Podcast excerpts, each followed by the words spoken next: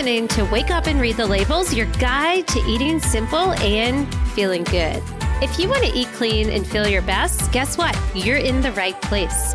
Each week, we talk about ingredients that may be holding you back from feeling your best.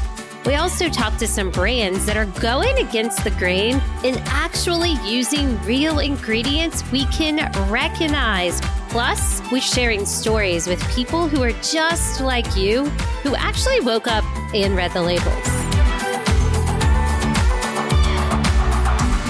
Hey there, I'm Jen Smiley, the founder and expert food coach here at Wake Up and Read the Labels.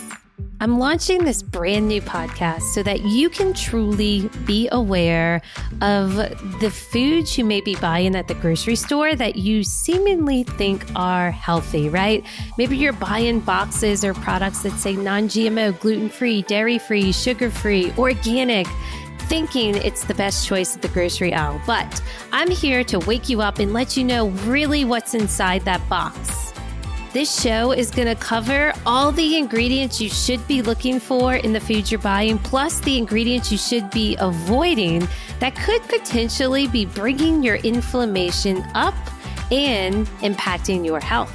You're going to learn how to revolutionize the way you grocery shop. I know before you're probably going up and down the aisles just confused over which type of crackers you should get, what's the best pizza to get, right?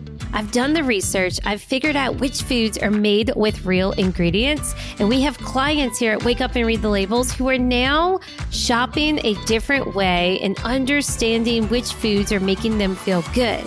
I just want you to know that you don't have to restrict yourself in order to feel better. What you need to do is you need to understand exactly which foods you have been buying and ask yourself, do you recognize those ingredients? I always say, if you don't recognize an ingredient, neither does your body. With a few simple swaps, now getting the clean crackers, the clean bread, the clean cheese, the clean milk, you can actually bring all of the foods you once restricted yourself from back into your life. And guess what? When when you start eating foods made with real ingredients, well, then you're starting to eat simple. Your body doesn't have to work overtime to digest these things.